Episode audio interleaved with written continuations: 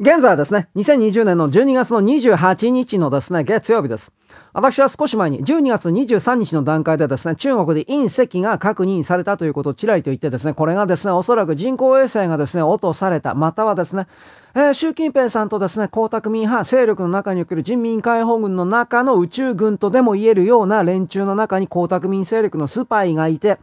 これがですね、人民解放軍の内部キーコードを使ってですね、この北東、まあおそらく北斗なんですよ。あの北斗システムの北斗 GPS システムなんですが、この一つを、あの、なんだろうね、軌道探査、ああ、軌道侵入角度っていうんですか？これをですね、姿勢制御エンジンのですね、なんか余計なところでプシューとこう噴射させて、地球に深く入り込むような軌道を遂げさせることによって地球に突っ込んでいって燃えちゃうみたいな。なんでこれを言ったかというとですね、この隕石と称される画像のですね、分析をした方がいて、これ隕石じゃねえよ。まあ結論から言えば、そういうことを言ってる人がいて、まあ私もですね、この最終局面になったらもうその戦争というか、それはやってるだろうなと普通に思います。で、なんでこれをさらに言うかというと、今日の時点で、昨日今日か、中国が、なんかね、いきなりロケットを 打ちな、打ち上げたそうです。笑っちゃったよ。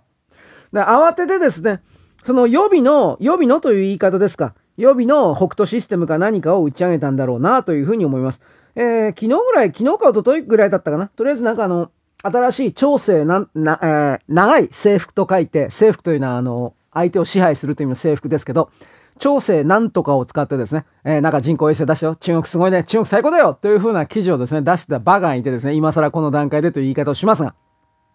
おそらくこの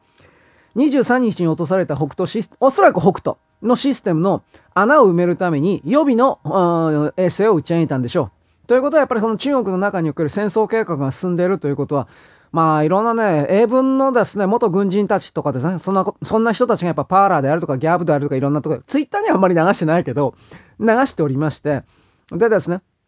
私が今危惧するのは、えー、っと私、インドと中国の国境線の中において電磁波兵器が、マイクロウェーブ兵器が使われたということを言ったと思います。中国のですね、その関係者が自分のメディアで中国語で喋っていたんですが、確かそうだった。で、あの、その電磁波兵器、結構小型らしいんですよ。小型というのも、うーん、どうなのかね。3人とか4人ぐらいで持ち運べるという風な言い方なんでしょうか。私バッテリーとかそういうのどうしてんのかなと思ったんですが、まあ、発電機と繋げてやるような形ではないと思いますが、バッテリーだと思いますけれども、あのー、それらがね、5大湖をね、越えて人民解放軍が米国の中に国境線を越えて侵入して侵略行動として、現地の、あのー、州兵の F16 ですか、これをですね、あの、撃墜したという情報が出たということを、えー、いつ言ったっけ ?24 が5か、まあクリスマスよりもちょっと前ぐらいか？に言ったと思いますけれども、どうも持ち運びができる陸戦兵士用の小型の電磁波照射兵器があり、この F16 のですね、あのー、墜落したというのも、ひょっとしたら人間だけを相手にするような電磁波兵器なのかもしれません。だから、その機械をね、あの、F16 の制御装置であるとか、そういうものを壊さなくても、操縦している人間をですね、頭痛だとかめまいだとか、まあ場合によっては心臓麻痺で殺すだとか、そういうふうなことをやってしまえばその飛行機は落ちるわけです。だから、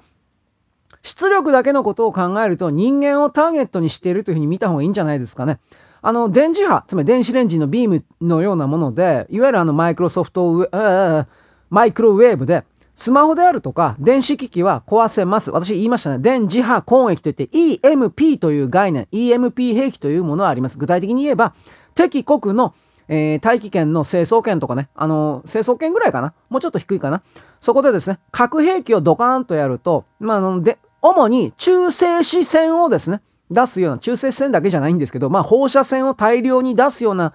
調合した核爆弾を爆発させると、それらの電磁波が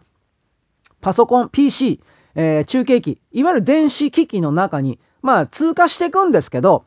今の電子機器というのはほら、細い細いあの、回路になってるでしょ？あの、焼き付け回路とか写真製版みたいな形でやるんですけど、何ミクロンという形の、その、配線をつ、くぐり抜けていくわけです。電磁波が。その時に、熱を発生するんですよ。極端なことを言えば。熱発生して、その細い細い線とかに、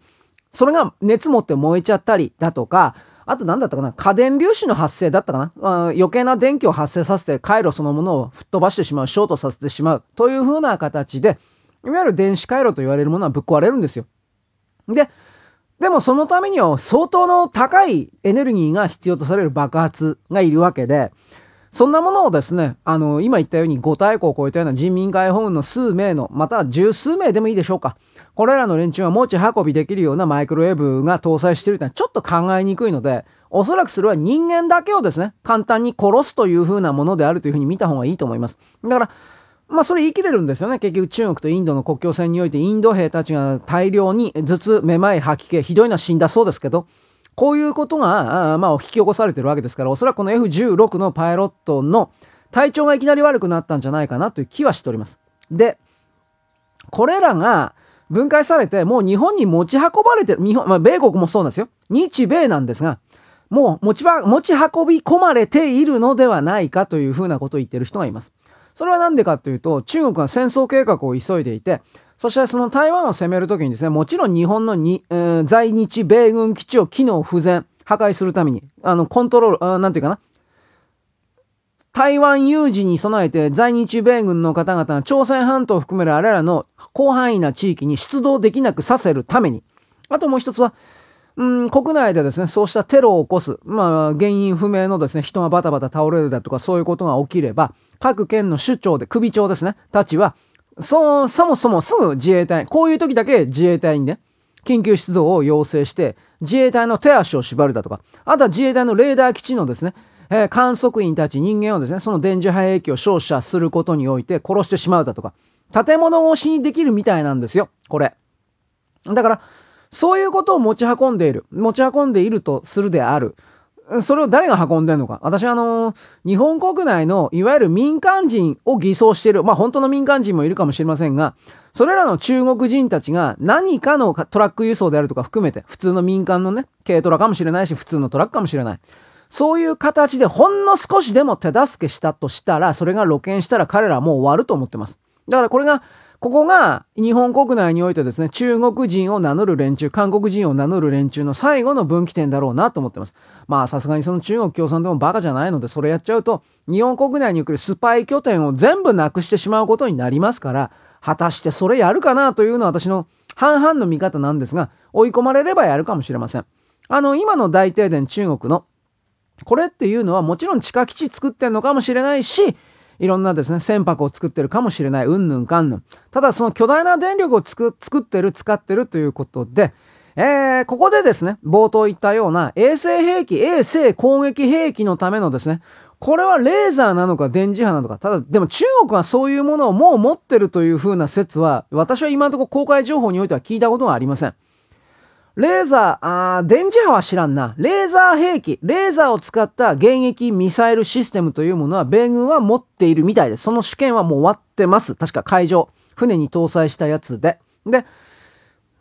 中国というのは自前でそういうことのですね、発想して自前でそういうことの基礎から組み立てて、えー、兵器の形にして落とし込むということができている国だと私はまだ思ってないので、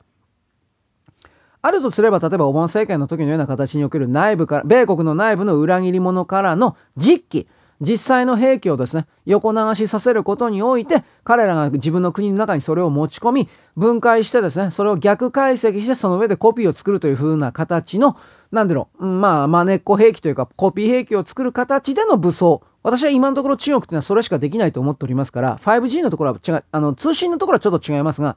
実際にエネルギーを発射する。実際に実体弾を発射するという風な兵器においてはまだその米国のですね、えー、なんだろう、米国を抜いてるとは思い、思わないです。私は。ミサイルにしてもそうです。だから、私あの、中国が持っているとされる空母キラーだとかそういう情報も本当はだいぶ嘘じゃないかなと疑ってます。つまり、持ってもいないんだけど持っていると相手、相手を騙しさえすれば相手をコントロールできるわけです。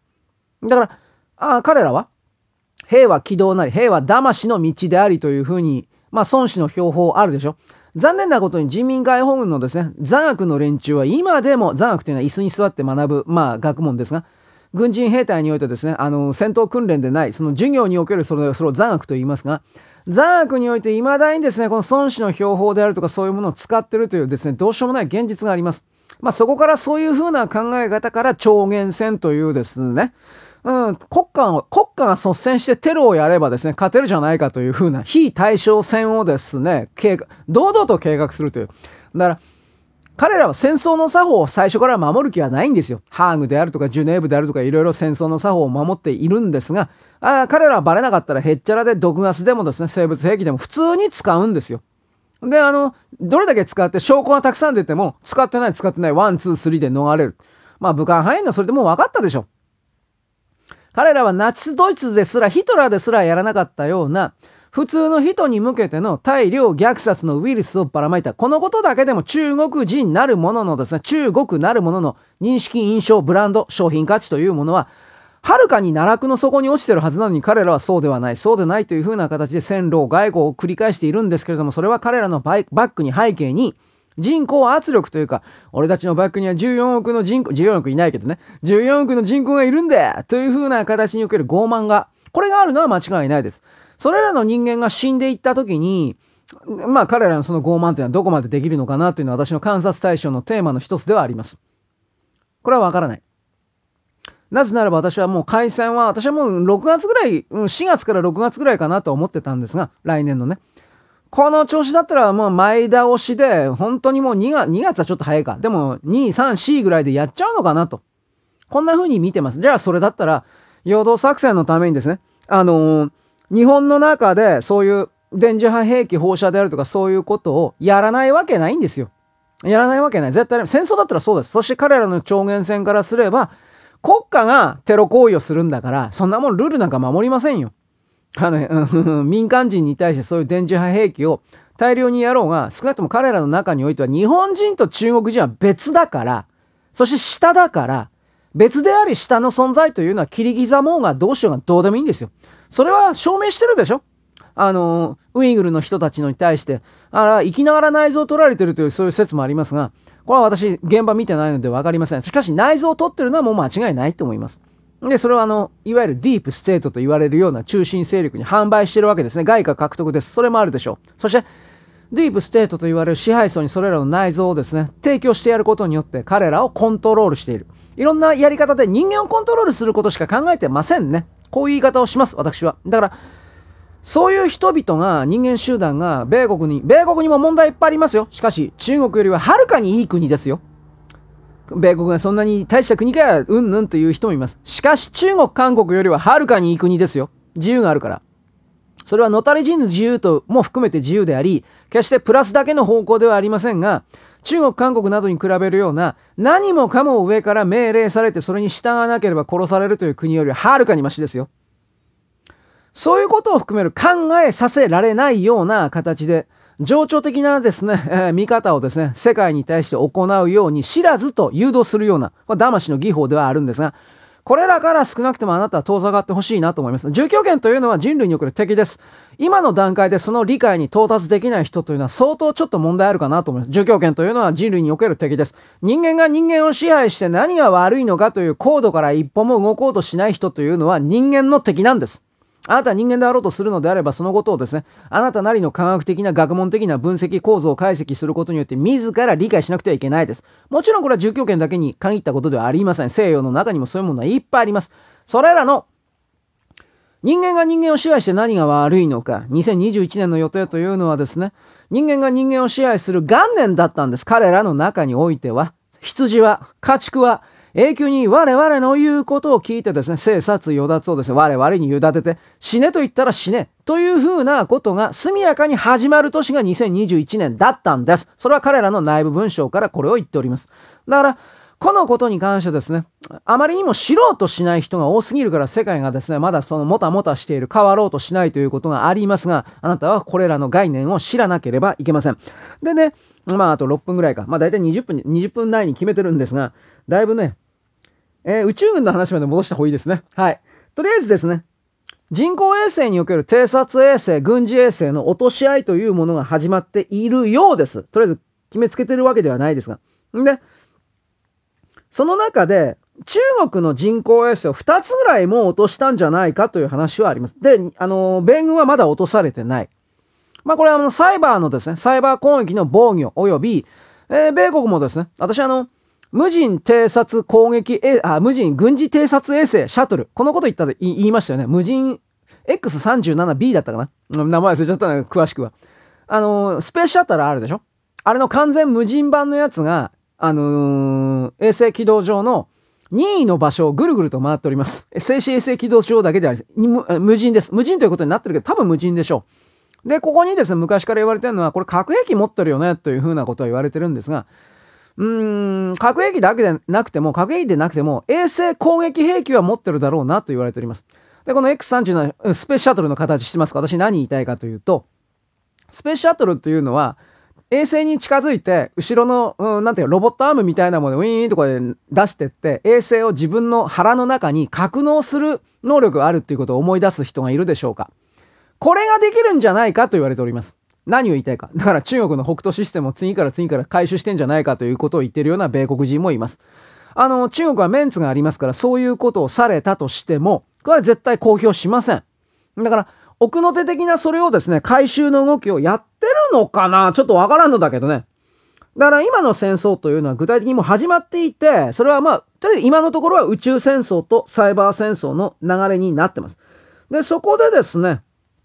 地上に目を、まあ、戻すとですね、昨日の時点でですね、シドニー・パウレさん、見ましたか？あの270ページのですね、あの PDF ファイル。とりあえず、イランと中国は、これはもう、あいつらの、あいつらアクセスしてたんだよ、お前というふうな、アクセスログが あれだけ、あれだけ出されて僕たち関係ないですっていうふうなことは絶対僕言えないと思いますけどね、と、とりあえず言うんですが、そういうことを含めてですね、戦争が多分激化すると思います。んだから私、年明けたら急に多分いろいろ出てくる、出てくるんじゃないかなと思うんですが、1月の6日でしょ？まず上院のね、副大統領指名であるとか、下院の大統領指名とか、それが決まらなかったら1月の20日、うんぬんということになって、戒厳令だとか反乱罪とか、いろいろあるかもしれないねということを言っておりますが、これはわからない。で、ついでに言っときは、チラリと言っときはですね、ナンシー・ペルシはやっぱりどうも捕まってもう牢屋にいるんじゃないかというふうなことを言ってる人はいます。私、その検証サイト的なことを一応聞きました。んで、一応それは、過去の有名人的なことを含めて、その逮捕歴をですね、公開しているようなサイトだったんだけど、複数回ると、うーん、4つぐらいの、4つ、5つぐらいのサイトを回ると、これはどう考えたってナンシー・ペロシ捕まってるだろ、これ。というふうな判断が、今の時点の私のそれです。明日、明後日以降ですね、明日だったかな？予算関係か何かのですね、議決だったか何か出てくるか出てこないかです、彼女。なんかね、数時間前にね、会員かなんかでその予算を通すためのその深夜でそこにはペロシがいなかったっていう話があるんですが、私そこまでチェックしてないんですよ。そんなことはないだろ。重要な案件だから。で、一番最後の方ね、本当に大事なこと言います。その予算案を通すという風な採決の流れの中で、こっそりと、これわからないんですが、トランプさんがですね、中国共産党の党組織と党党に関わる個人の銀行口座を全部凍結する法案に署名したという情報が出ました。正確にはこれいつも言ってる露徳者ですね。露徳者がそれを言うということはおそらくこれ本当だと思います。ハンターバイデンの時もそうだったから。と、一応ね、来週の日本時間の来週のどっかで公表することになるだろうというふうに言ってますが、具体的に言えば、一応中国共産党イコール中国国家ですから、それらの銀行口座、つまり国